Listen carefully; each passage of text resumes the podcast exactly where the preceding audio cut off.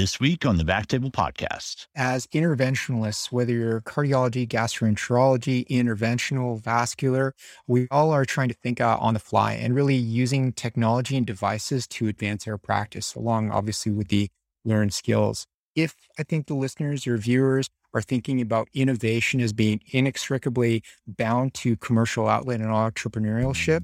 That's not necessarily the case. I, I believe that innovation um, really is uh, is predicated by inspiration, uh, which is really about thinking about everything you do uh, and really finding those opportunities to improve.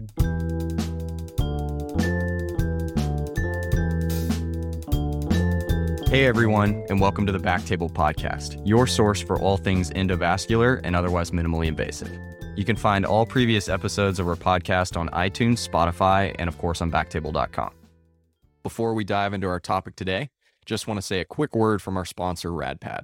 RadPad radiation protection products, developed by physicians for physicians and clinically proven to protect during cine and digital subtraction angiography. Don't bet your health on anything less. Trust RadPad protection for all your interventions.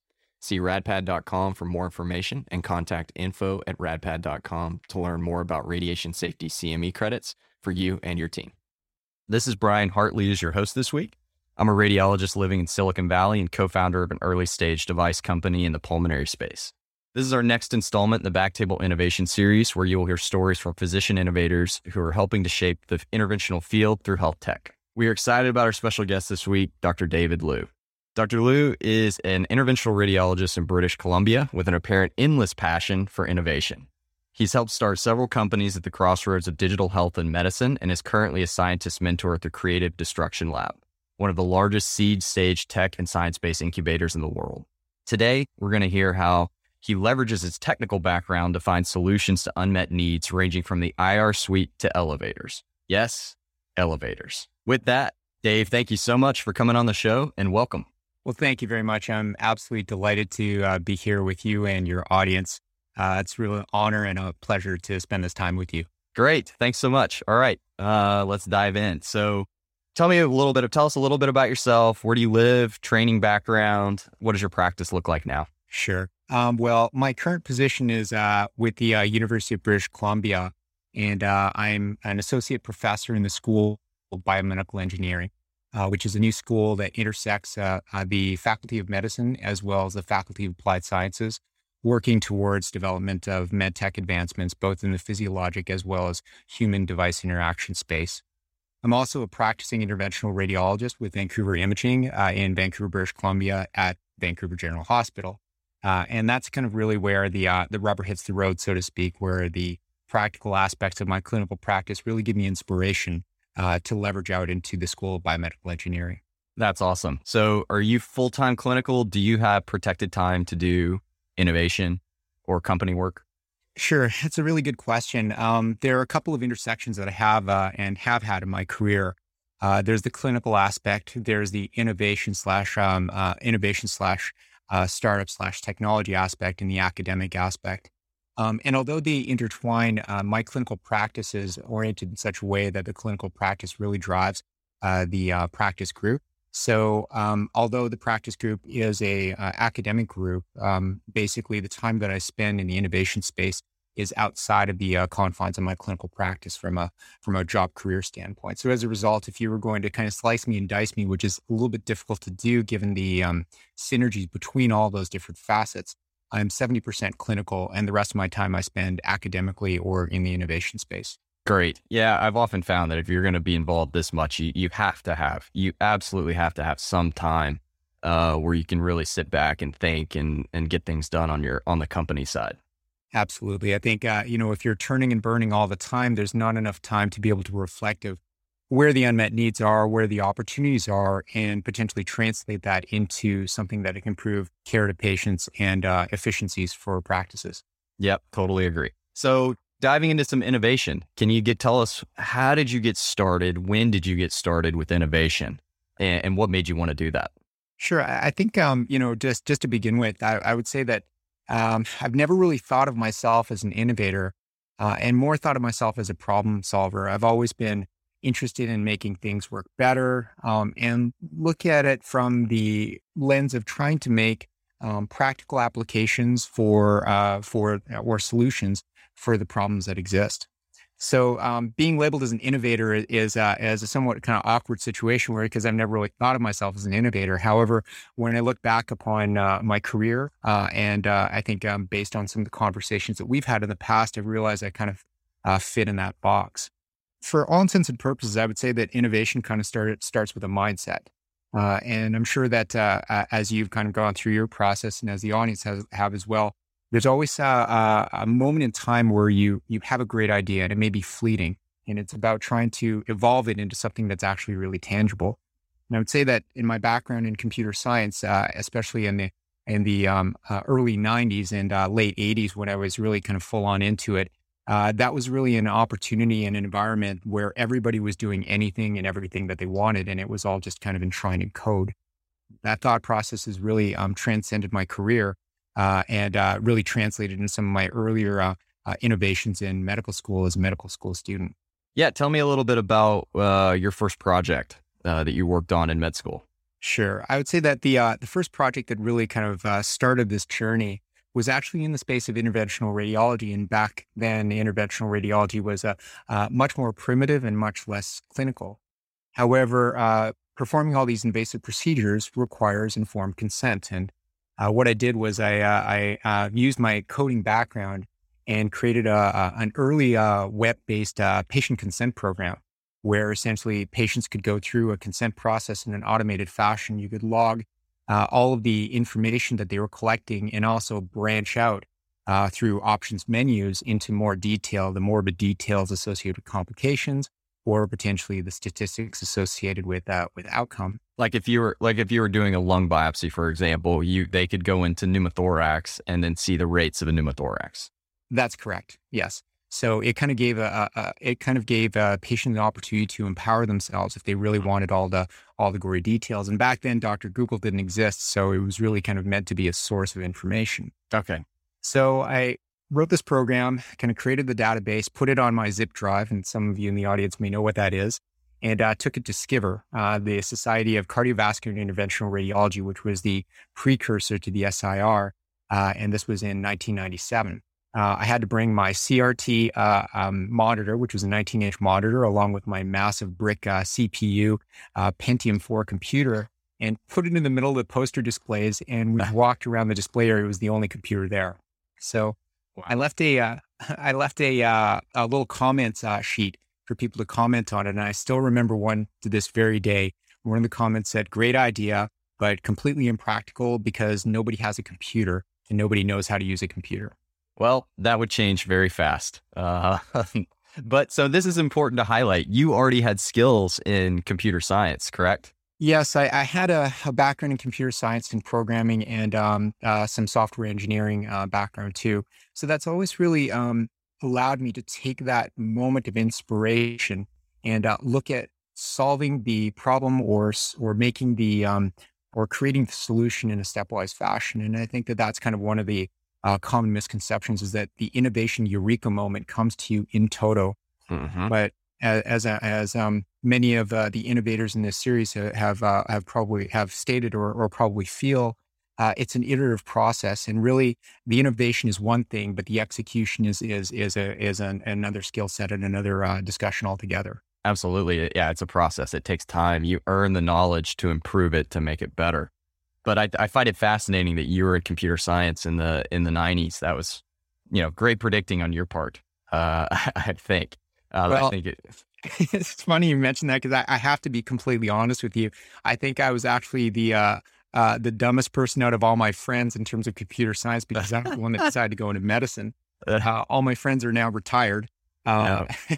after riding the internet wave and the B2B uh, wave and, and a yeah. whole bunch of uh, iterations. So it's not necessarily, I, I think, the choice, but I did follow my passion, which was which was medicine. Oh, that's great. That's great. What a great story. So uh, next, how did you kind of expand on your innovation experience from this project? What was what what was number two? Like, where did you get involved? I assume. Let's skip forward. Did you get involved with industry when you were when you were out? Sure. I, I think um, the uh, uh, my involvement evolved over time. Uh, medical school really taught me that I wanted to be in a space where I could uh, use the skill sets I've had in computer science and try and find a you know a brave new world of opportunities, um, not only just in terms of the diagnostic but interventional side. So that's why I chose radiology as a specialty because there was just so much uh, fertile ground for exposure, uh, evolution, and innovation.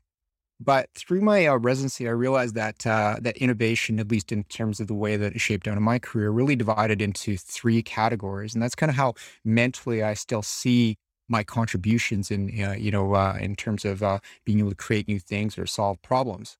The areas that I realized that, that we really have strength in in interventional radiology are in disease management, in technical refinement of procedures or techniques, and transformational technologies. And if you take a look at the cross section of what we do as IRs or as interventionalists as a whole, we actually touch on all three of these uh, these spaces. So through that experience, through my residency, I was really kind of looking at disease management and technical refinement.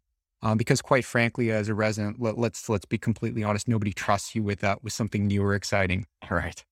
Uh, with that in mind, uh, during residency, um, you know, I was looking at uh, at uh, different projects or opportunities for disease management technical refinement uh, through looking at hydrophilic coatings and, for instance, hepatobiliary intervention, in describing some of the the techniques that we had used for management of iliofemoral DVT, uh, in using ultrasound uh, for trauma setting as a substitute for peritoneal uh, peritoneal sampling for uh, uh, um, those trauma and acute situations, and it it kind of naturally evolved. I ended up doing some consulting for the day, uh, for the Canadian military to teach them how to do fast ultrasounds.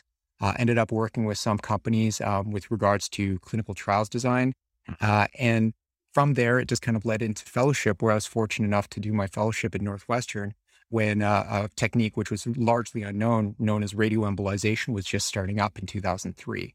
It was more of a it was more of an evolution than really eureka moments, um, but certainly finding the opportunities wherever I was at the moment really um, created the uh, the fodder for uh, uh for exploration. Well, I think that's a nice segue when you mentioned uh, Y90. So you developed a dosing app for Y90 maybe you can tell us a little bit about that. Why did you do it? When did you do it? And uh, what are the next steps for it? So the app that uh, that I developed uh, started off in 2015, and it's called uh, DAVR, the Dosimetry and Activity Visualizer for Yttrium-90 Radioembolization. And it really stemmed from my experience of riding the uh, the hockey stick kind of uh, exponential growth mm-hmm. and recognition and popularity of Y90 um, back in the day, uh, you know, it was considered the pinnacle of of, uh, of, interventional radiology to be able to have a Y90 program starting. Through my training, I was agnostic to uh, the resin and glass wars, which uh, many of the viewers or many of the listeners are, are aware of. Um, but eventually, uh, eventually, um, um, started working more closely with uh, one of the companies and functioned as a medical director for that company realizing that dosimetry, which is kind of the geek out math part of, uh, of Y90, was still very much a black box, but that uh, individuals were, treating with Y90 without a fulsome knowledge because of either the marketing or the influence or the discussions um, regarding the physics of dosimetry. I thought to myself, okay, let's democratize this um, this concept. Let's try and create something that all users can use in order to understand the basic physics and leverage that out to optimal patient care. So it was literally just trying to make things work better uh, from the lens of practical application. Uh, so the first iteration was an iPad app. Um, of course, when it first came out, I had a couple of my friends who were also performing Y90 look at it, and they were saying, wow, this is way too complicated. I don't understand what's going on. But after a couple of months and a couple of years, uh, it slowly started to evolve. Uh, I realized that the unmet need was based on portability. So ported the app over to an Android and iOS version that could be used on Android phones and um, and iPhones rather than the iPad, and then it really took off. Currently, it's the um, most popular dosimetry app used in the world. Uh, it has a user base of about 4,000 people. About uh, 600 people use it uh, use it regularly on a monthly basis, with over 2,000 sessions being used. So, um, it really was kind of a testimony, I think, to addressing uh, the unmet need in the in the uh, in the user base. That being said, and perhaps we'll get into this later on. Um, this was really, in my mind, in category of innovation, not entrepreneurship, which is a different, a different discussion altogether. However, at this point in time, even though it was a free app, uh, there is a growing interest uh, in terms of the commercial side. The app may actually go to a commercial point at some point in time, but it was never intended to do that. No, that's great. I mean, it really does sound like you democratized it. And it sounds like it could potentially give a lot of a lot of IRs out there the confidence to do these procedures um, and feel like they're getting the right dosing. Um, so I feel like that's a, a really fantastic addition. Uh, I'm excited to see where it goes for sure. With that, I, I've seen that you've been on, uh, you worked at Merit Medical uh, before you were on uh, the board. Is that correct? That's right. Um, I was uh, honored enough to be invited on the uh, board of directors of Merit Medical. Uh, Merit Medical is a, a medtech device company uh, that's based out of Salt Lake uh, City, Utah. It's a publicly traded on Nasdaq with a current market cap of, I believe, about three uh, three point two to three point five billion dollars, depending on how, depending on the day of the week and how how good the market is at as treating it. Right. Um, it was a fantastic experience. It certainly was looking at the whole um, innovation cycle from a completely different perspective. But you were on the sorry to interrupt. You were on the uh, finance committee. Is that correct? That's correct. So I was on the uh, I was on the um, board of directors, which was broken up into subcommittees. Uh, and the subcommittee that I was involved in was the finance committee, and that was the committee that was involved in uh, looking at biz dev or business development, uh, as well as uh, the mergers and acquisition side of the business. So uh, so-called inorganic growth opportunities uh, that would be the, the business term is accretive to uh, accretive to the bottom line. Right. And can you explain that a little bit more for listeners who may not be familiar? So, if we break up uh, medtech companies, there are kind of in various degrees of evolution. You have the startup space, um, where it's kind of a mad scramble to be able to get a, a product or a series of products along uh, a certain intellectual property line or developmental pipeline to market. Uh, you have small cap, uh, which is generally, uh, generally speaking, less than a billion dollars in valuation, publicly traded. Uh, that is usually kind of a blip in the radar and may potentially undergo uh, substantial or massive growth. You have mid cap, which is kind of like the middle child, where you're kind of trying to grow up, um, develop a larger base, but also maintain the um, loyalty and interest of the shareholders in the market. And then you have the large cap or strategics. Large caps and strategics are the multi-billion dollar companies uh, the, um, that you're you know very well aware of the Medtronics, the Boston Scientifics, uh, uh, the uh, uh, the Cook Medicals. So the finance committee uh, within this within Merit Medical really existed within what's referred to as a mid cap company at the time, and our job was basically to identify companies. Smaller companies that may have costs involved in certain aspects of their operations. Let's say something as mundane as accounting or logistics or potentially look at the um, the potential pull through. In other words, the synergies that would exist from a product or a device with the current offering of the company, and uh, fold that into the company in order to increase the margin. And if we could find companies that were that were able to do that, in other words, strategically or technologically, that was what was referred to as an accretive acquisition. So it was something that we'd bring on, potentially bring in savings through uh, through um, having a, an HR department or accounting department or having trucks that happen to deliver to the same hospital or having a, an opportunity of a, a product device uh, that has a margin that's higher than a current margin of, uh, of the, uh, the bottom line or the, um, the income statement and uh, acquire it uh, through, um, through friendly acquisition and then stretch out the or amortize the, um, the revenue to the point where it actually adds to the company value. Okay. So you said a lot of financial stuff there. So let me say so accretive basically you're saying uh, if you can bring in a company or a product that will immediately add to the bottom line of merit medical whereas if it doesn't say you acquired a startup because you just loved the product but maybe they were running at a uh, they weren't they weren't making a profit at the time maybe they were running at a loss they they were just burning through investment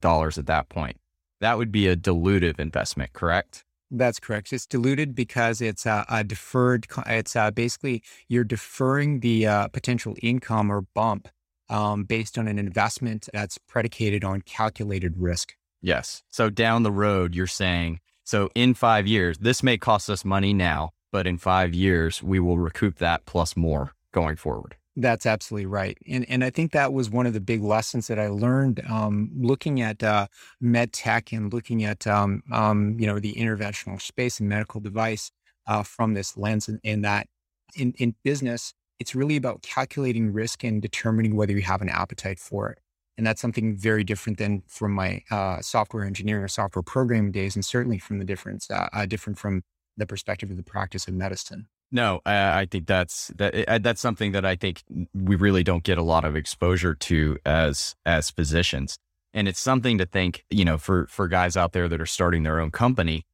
uh, you really have to think how the strategic thinks, and you're giving us a chance to think about that right now. And uh, you know, if you're not thinking about are you going to be dilutive or accretive to the bottom line, then you're not necessarily thinking about what a strategic would care about. Absolutely. you couldn't put it any better. Um, when you look at a dilutive uh, dilutive acquisition, it's about what the potential of this could be based on an assessment of the technology, uh, the intellectual property, and the market space. When you're looking at an accretive, uh, you're basically looking at how you can improve the bottom of the line. So, oftentimes, accretive acquisitions uh, are are either undervalued or kind of boring things uh, things that we use on a day to day basis, in which the cost basis or cost of manufacturing, uh, delivery, and, and logistics is fairly fixed. So you're slightly increasing margin. Uh, when you think about the you know sexy new technologies that are transformative in what we do on a day to day basis, those are oftentimes quite expensive. And the valuation is based on future earning potential, not not uh, not current uh, not current potential. So it really is an investment based on calculated risk. And which one is easier to get through a finance committee for an acquisition? well, the finance committee usually usually uh, uh, is a group of uh, business managers, accountants, and uh, bankers. Uh, I think I know the answer. Analysts. Hold on, but yeah. So there, there, there's so much to it that uh, actually um, becomes for lack of a better term, sterilized in terms of the excitement uh, when you're just mm-hmm. looking at a spreadsheet and, and plotting it out based on your projections. Um, that, uh, as you can tell, the uh, uh usually the uh, accretive ones are, are the ones that are no brainers, and the dilutive ones are the ones that are are really where you need to dig in and calculate out the market and the risk before before investing. Yeah, I think that's really really important to understand for uh, for startups that are thinking about being acquired in the future, which you should be, I think, you should be at least thinking about where your startup is going. For medical devices, they're often so expensive that you will often need a strategic partner. And we've talked about that before in other episodes, but at least having an idea of the process that the committees use, I think can be helpful for them. Absolutely. And, and the bottom line is that the process in which committees use, even in, in the situation of a dilutive acquisition, has more to do with the value relative to the de risking of the investment. And um, uh, by de risking, what I mean is the following. Uh, as a startup, the longer you can run, the closer you can get to a regulatory threshold, let's say FDA approval, um, the more value you put into the company and invest, and therefore the multiple of the value then increases exponentially as you get across that line. Um, so there are certain milestones that uh, that companies are looking for, uh, and as you pass each milestone, the valuation or multiple of of, of the valuation of, of your company increases. Uh, the very first milestone is an intellectual property. If you kind of run up to a, a manager of a company, uh, you know, a, sales manager with your tinfoil hat on, waving your hands in the air, telling them about this great device that's going to make a bazillion dollars without actually having your ducks in a row, um, that really has no value. Uh, if you can develop some intellectual property, uh, that certainly creates the intellectual prop uh, through patents that creates a halo on a stack, which kind of guard, at least sets up the guardrails a little bit. Uh, the proof of principle, the first, uh, first animal, the first in man, the pivotal study, and the regulatory approvals are kind of other milestones that are met and as you meet those milestones from a, the perspective of strategic, you are de-risking their investment. They can then look in the spreadsheet, have much, uh, much less blank space in the spreadsheet in terms of their business projections, and therefore uh, be more confident in, in, the level of investment that they make. Oh, that's key stuff right there. That's very important to understand, I think. Uh, so that's great. I think you clear. How long were you at Merit or on the board and, and finance committees? Uh, I had a fairly short tenure. Uh, I was on for three years. Okay. And that's considered short. Interesting. It feels like a decent amount of time. Okay. Tell us a little bit about some of the technologies that you are working on now. Uh, I know about uh, NZ technologies and maybe imaging reality. If you could tell us uh, a little bit about those. Sure. Um, NZ Technology was originally a, uh, a project that I'd worked on uh, with a engineer that was um, basically developing technologies uh, using uh, computer vision to detect rapid head movements in order to deploy airbags uh, quicker in cars rather than the actual point of impact. This uh, person was introduced to me from one of my former uh, former residents. His name is uh, Barank Homayoun, uh, who subsequently went down to and went down to um, Baptist and did his fellowship there. But he was an electrical engineer by background, and it's an interesting story because you know in the Angio suite we don't really think much about it, but the next time you're in there, just take account of how many monitors, how many computers, keyboards, and interfaces you have uh, in, in the room. So one day I was actually I was on call and I was uh, working away, you know, on a procedure in case, and uh, um, Dr. Homayoun comes in and he says, you know, I have this really interesting idea um, based on uh, the Microsoft Kinect, which is that uh, computer-aided vision kind of a, a motion uh, motion camera that Microsoft had developed. And I said, okay, well, let's see what you have. So I, am I'm, I'm doing my procedure and I see I see Dr. Homayoun jumping around like a monkey in the background. Uh, and, and, I'm just thinking, okay, what, what's, what's going on here?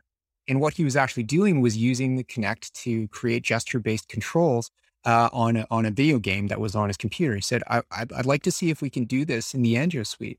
So fast forward five years later, uh, we basically had uh, developed a, a spin-off technology from the University of, uh, of uh, British Columbia uh, and named it NZ Technology for Nima Ziraknejad, who is the uh, who is the electrical engineer computer science and electrical engineer that started the company.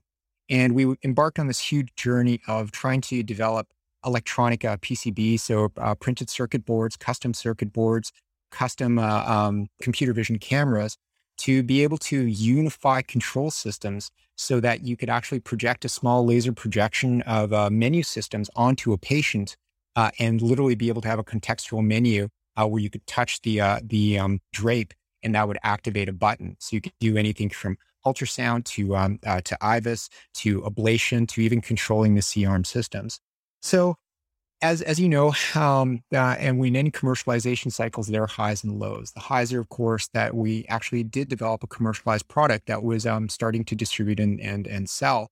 The lows were the uh, the pandemic. Just when we were hitting our point of sales, uh, the pandemic basically um, destroyed our, our ability or eliminated our ability to leverage out our, our sales and marketing team. Mm-hmm. So the company, uh, a startup, uh, investment was all friends and family, and just kind of small, uh, small capital investments was burning, burning money pretty, pretty quickly. But Nima, uh, Dr. Ziraknejad, had recognized the unmet need, which is in all places you'd never think of, was in elevators. So we have a hand gesture control system where you literally don't have to touch anything. It's touchless interaction. Um, it basically detects based on capacitance and computer aided vision. And he jerry rigged this to work on an elevator system. And the next thing you know, one of the largest elevator distributors in, in, in the world uh, is now licensing the product and incorporating into their into their installs for new condos and new buildings, but also uh, developing a retro kit so that uh, older elevator systems can incorporate this technology where you literally don't have to touch a button and you can just wave your finger in front of the uh, the button and have the uh, the floor button activated. Uh, that's an incredible pivot, I would say. um, that's an incredible pivot going from medicine to elevators, but it really is all still healthcare. If I had to say, I think that's the reason why the clinical need was there in the first place was because of the pandemic. Nobody wanted to touch an elevator button it's just one way of reducing risk. Absolutely. And, and certainly, I would say that the uh, amount of enthusiasm and interest uh, from this te- technological twist uh, really um, uh, was really quite exciting and very quick. Labeling something as military grade or medical grade and trans- translating into a commercial product or a consumer based product is actually a very powerful, uh, powerful message um, because it really means, uh, especially to investors as well as to end users, that this technology has been pressure tested in the most extreme environments. And, and certainly that added to the narrative because there were a number of competitive companies out there that were doing, uh, I would say, similar um, use cases, but really didn't have the credentials to say that they that they had extreme conditions in which this has been tested, validated, and and uh, and utilized. No, that's an awesome story. Now, tell us about a little bit about imaging reality.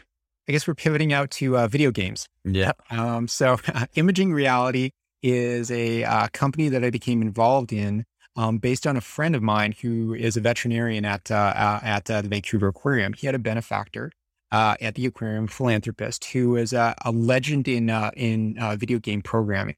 So, for any of you that had a Nintendo and played any of the Electronic Arts sports games in the late '90s and early 2000s, this uh, person, Eric Kiss, probably wrote them. And as a result of, uh, of uh, all of his work in the video game industry, he became an expert in in, uh, in graphics processing and rapid uh, rapid processing. And he decided to explore uh, areas in virtual reality and was looking for a use case. So we have DICOM images, we have multi uh, multi slice CTs, we have MRs with multiphasic imaging, and he has a pair of VR goggles. So uh, over the next couple of years, we embarked on a project of developing a, uh, a virtual reality holodeck type system where you can literally put on the VR goggles along with one or 4,000 people uh, and go into a space and look at volumetric data acquired from a, a CT or an MR uh, and be able to see it with multiple other studies and multiple other people uh, in various forms to create a collaborative space for preoperative planning, uh, for consultation, and also for for learning and teaching. That's great. Like tumor board, I can see that being great between between institutions. And so, what is your role with both of these? I mean, are you using any of your technical background for this, or um, um I know you have a lot of finance background because you were on the the merit board. I'm just curious, and also obviously the clinical background. I'm just curious where you, what do you find yourself bringing more to to these companies? Sure. And and I think that's uh, that's actually a really interesting point, uh, and and a, a, really interesting question because um, after my experiences uh, um, in the past working with CDL, working at the, you know a number of different organizations and and processes, I realized that no company or major research or developmental art can really be willed into reality by one person alone and the opportunity that we have as interventionalists, uh, kind of crossing that that or um, uh, crossing that uh, that chasm or building the bridge between clinical application slash use case and, the technology or technological know-how, isn't that I'm the most brilliant finance person or the most brilliant engineer or frankly the most brilliant physician but it's the ability to be able to think and see uh, from the perspective of each of the lenses from business, uh, from the engineering side, and from medicine that really um, states my value proposition because I can speak the languages and, and really uh, really be able to create uh, create synergies between the different disciplines. So, as an example, with um, NZ Tech, you know, from the academic side, I've written papers about the optimization and saving of time and uh, uh, and also the um, decreased um, uh, decreased uh, potential for uh, for infection infectious transmission using hand gesture based models instead of walking out, taking off your gloves, and playing with a mouse. Uh, but then strategically, I also have a computer science and engineering background, so I can start translating the clinical need into engineering processes, in which then can translate into you know an end product. With Enza Technologies, which is obviously another technology company, my value proposition is being able to identify the use cases within our day-to-day clinical flow and looking at it from the perspective of where the knowledge gaps are because when you know you're in clinic and you're busy you're basically just a lemming kind of following along you know following along everybody else and just trying to survive and oftentimes you kind of miss the gap of where you could make things better or um, have a practical application and improvement to your flow so i truly believe that uh, that the opportunities that have been afforded to me have to do with the fact that I, I try and look at um, any sort of problem or use case uh, from these different lenses. That is a very good point. You can't be one track if you're in an early startup. You you your hat will change from day to day to day, and you know you have a unique background because you have technical skills uh, along with your clinical and then the finance as well. I think that's that's something that a lot of people don't have. Those uh, all of those things may have parts, but that's why it's so important to have a team as well. Absolutely, and and uh, you know as I was uh, um, uh, referencing earlier, I think that the concept of innovation and entrepreneurship are two different skill sets. And um, it's very, very rare to find an individual or even an, uh, uh, uh, two individuals that actually carry strengths in both of those arenas. So that's kind of where having this sense of collaboration, knowing um, where you need to go in your next step rather than just waving your hands in the air, trying to attract attention about an innovation that you have, uh, really, uh, really um, is key to the success and long term viability of of uh, any invention or idea that you have. Yeah, and and uh, segueing a little bit into you mentioned CDL before or the the Creative Destruction Lab. Tell me what your role is with that and kind of your your mentorship that, that goes on as well as in your biomedical engineering department. Sure. Well, Creative Destruction Lab is essentially an incubator, and uh, as uh, as with um, other organizations like uh, like uh, the BioDesign or BioX processes, essentially what it is is a, it's a collection of people that work within a specific space from different uh, uh, disciplines and different stages that help uh, or assist in, in mentoring early startup companies through the valley of death. Um, so, uh, in terms of the entre- entrepreneurial cycle, uh, there is a there is a phase called the valley of death, where essentially uh, it's uh, usually about eighteen months to four years in, where you're running out of money, you have a mad scramble, and every all hands are on deck. And if you can survive that, generally speaking, you are then blessed with investment, with uh, mentorship, and potentially uh, more encouraging support, um, either through uh, strategics, through their you know capital, uh, their marketable securities investments, or or support along those lines. So what CDL is designed to do is trying to either shorten or or eliminate that uh, valley of death, as with many incubators, with an understanding that the participation is uh, in goodwill. In other words, you're just you're just trying as a, a mentor, whether you're a scientist, a finance, or a, a, uh, business person with an understanding that there may be a return on investment later on, but you're really passing it forward. It's not about immediate investment. It's not about being parasite. It's not about being a, an aggressive or predatory investor, but just seeing if uh, companies can make it across that line. And when they do, you can potentially help them either financially or through your know-how uh, to take them to the next level. And can you give me an example, maybe, of one of the projects you're kind of helping out with now? Uh, well, the one thing about CDL, unfortunately, is that uh, CDL, it's kind of like Vegas. Uh, what stays, what happens in Vegas stays in Vegas. And what happens okay. in CDL is supposed to stay in CDL. So, uh, but uh, but certainly um, anybody who's interested can go onto the website and take a look at some of the success stories okay. uh, through the process. I apologize, uh, but uh, but no, even amongst friends, I have to have to keep that. Of of course, right. yeah, your two thousand closest friends that will hear this. um, so tell me, uh, what about the uh, biomedical engineering school? Uh, you're you're working on some projects there, mentoring, correct? Yeah, that, that that's actually been a, a very uh, interesting and exciting exciting endeavor. I've half joked to people that it's the best emotion that I've ever had uh, because I was a uh, clinical professor in the Faculty of Medicine before being deno- demoted to uh, an associate professor in the School of Biomedical Engineering. Uh-huh. But uh, the um, the, bio, the School of Biomedical Engineering is essentially uh, like many other schools of engineering, with a focus on two areas: on physiologic slash cellular therapies, which I personally believe, as interventionalists, is, is a huge arena in which we can really conduct and perform precision therapeutics and then the classic med tech side. Um, so essentially, uh, I have a lab that I'm started that I've started up, and it's referred to as the MIPS lab, the minimally invasive image guided uh, procedure lab. Uh, that now is uh, basically act not only as a, uh, a beacon for graduate students who realize that with my credentials that I, I'm looking at things from the innovation space with the lens of commercialization outlet, but also has created a, a focal point for uh, public-private partnerships uh, with other uh, organizations and startup companies uh, within British Columbia who really need uh, the technological know-how and the credentials of university support to be able to uh, um, be supported through federal grant programs.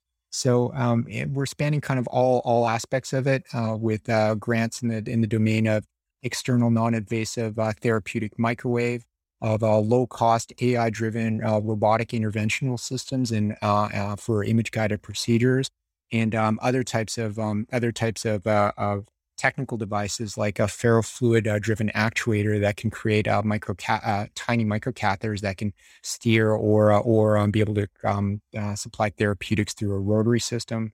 The list is really uh, quite long, but the most exciting part about it is that people, organizations, companies, research groups are collaborating with me with ideas that I would have thought were completely impossible or just outside of my realm of understanding and really being challenged uh, with the um, opportunity to learn about these and find the practical application. Oh, that sounds like a blast. So let me ask the question with your clinical practice, do you think that your innovation work helps your clinical practice and and vice versa. I'm just curious how do the two work together? How do they live together? What's the symbiosis? Do you feel better about your clinical practice because you've got these projects going on simultaneously? Does it kind of make the the day maybe go a little bit better, a little bit faster, you're a little bit more energized? I'm just curious. Um, well, well, I think as with anything, once you start going down the treadmill and doing the same thing for too long, it becomes mundane and a job. And I can honestly say that uh, with my involvement in, in CDL in the School of Biomedical Engineering uh, uh, at uh, University of British Columbia, in my clinical practice, that it never feels that way. Um, because uh, I have to think differently when I'm thinking about each of these, uh, you know, different facets. But that doesn't mean that they're exclusive and binned. You know, just to kind of put it another way, and I, I know I made an allusion to it earlier. The way I see it and the, the, way I explain it to to to people who ask is the following: In medicine, we are trained to avoid risk at all costs in the practice of clinical medicine. I think it's perfectly understandable. You don't want to hurt somebody or be a cowboy or go to the extreme. In engineering, you tackle risk as a problem and accept failure as a higher likelihood than success. So you just kind of get up and you do it again and again and again. So that's the iterative part of, uh, of engineering. In business, you're constantly calculating risk and making a commitment based on that uh, determined risk. And for me, uh, being able to kind of stretch my brain to think differently, whether it's in a procedure, whether it's thinking about what, uh, you know, what technique or what devices I'm going to use or clinical research, I find that blending all these, all three of these, allows me to think not only laterally but deeper for problem sets that uh, other people may not have thought of as a problem, or identifying uh, unmet needs that that uh, that haven't really been truly um, uh, understood. And that keeps you energized. You think? Do you think you would have the same passion if you didn't have these these? I'm not going to call them side projects because they're all full projects, but side to your clinical career. Absolutely, um, because uh, even simple things like uh, a PICC line, or, you know, heaven forbid, I have to do an NG tube or a biopsy. Now I think about it differently. Whenever I run into something that is a problem, a challenge, or an inconvenience, I'm now putting on the uh, engineering hat to see how I can make it better, or potentially the entrepreneurial slash business hat to see if uh, if there's actually an opportunity or a space for uh, for innovation to translate into an entrepreneurial uh, outcome. Uh, yeah, I mean, makes total sense to me, and I'm kind of leading the witness. But uh, do, would you recommend this to our listeners if they have an interest in innovation? Uh, say they've come up with an idea, you know, would you would you recommend that they start knocking those dominoes down and and pursuing this out in parallel to maybe their their clinical career? Well, I, I, I think that's actually a really uh, a really good question, and the answer is yes. As interventionalists, whether you're cardiology, gastroenterology, interventional, vascular, we all are trying to think uh, on the fly and really using technology and devices to advance our practice, along obviously with the learned skills. I think the to be able to level set expectation, uh, hopefully in in this innovation series, uh, the uh, um, listeners have really uh, had a better appreciation for the fact that innovation is a cycle. Um, the inspiration is that moment in time, but innovation is a cycle and it takes time. And uh, just to be bear in mind that everything takes longer than you expect, is more expensive than you uh, uh, uh than you think would be, and has more challenge uh, than uh, than you initially anticipated. But the end can be very rewarding. That reward may not be entrepreneurial, but the reward may be kind of internally internalized as doing a better job or or, or uh, treating a patient better or being more efficient. So, if I think the listeners or viewers are thinking about innovation as being inextricably bound to commercial outlet and entrepreneurship, that's not necessarily the case. I, I believe that innovation um, really is uh, is predicated by inspiration, uh, which is really about thinking about everything you do uh, and really finding those opportunities to improve. That's fantastic. I don't want to end it there, but I think that's such a great place. And if I could try to say a few summary points, and and please correct me if, if some of this is wrong. So it's very clear from that last point, and you said this at the beginning. In the beginning, you just said make things work better. That's how you got into innovation. You weren't trying to be an entrepreneur. You just had a thirst for solving problems and making things better. And one thing led to the next. The snowball got bigger and bigger. Uh, and that's how you end up being an innovator uh, a lot of times. I think that's a great road to go down. Next is many people have ideas. It's really about evolving that into something tangible. You had a technical side that allowed you to create a minimum viable product on some of these things. And once you see a little bit of success, I'm putting this on you now. Once you see a little bit of success with a prototype, it really gives you the confidence to keep going. Uh, and I loved hearing about that. And I think it's so important to pursue your idea at the beginning, even if it's taking one step or two steps, because it will give you the confidence to keep going. Next, business is a calculating risk, is calculating risk. You mentioned you have to think like a strategic. You have to know what they think about. Are they thinking about uh, your product is accretive is to their bottom line? Is it dilutive? Uh, what will your impact be to them? And more importantly, also as a startup, you need to know that your milestones, achieving milestones, will raise the value of your startup. Going from your intellectual property, uh, getting that filed, prototype, animal studies, first in human, getting through regu- regulatory approval. What you're doing is de risking the company as you move along. You're de risking it from a strategic standpoint, which absolutely raises your value. And finally, stretch your brain to think differently. That's what you said. So, having these side projects and innovation for clinicians can really keep you excited. And not only that, it can help you problem solve even small uh, clinical issues. You're going to start to put on your engineering hat or your problem solving hat. And it really can keep things interesting and exciting uh, as you move through, where no problem is, is too small. Uh, would you add anything to that? No, I, th- I think you've uh, provided a, a, wonderful summary to to the listeners, and um, certainly I, I wish uh, everybody well in the future, uh, and uh, hopefully uh, everybody is encouraged to find that inspiration and innovate from that inspiration. Fantastic. Okay, well, thank you so much, Dave. We really appreciate having you on and, and sharing your experience and your passion. It's been a pleasure. Thank you for the opportunity.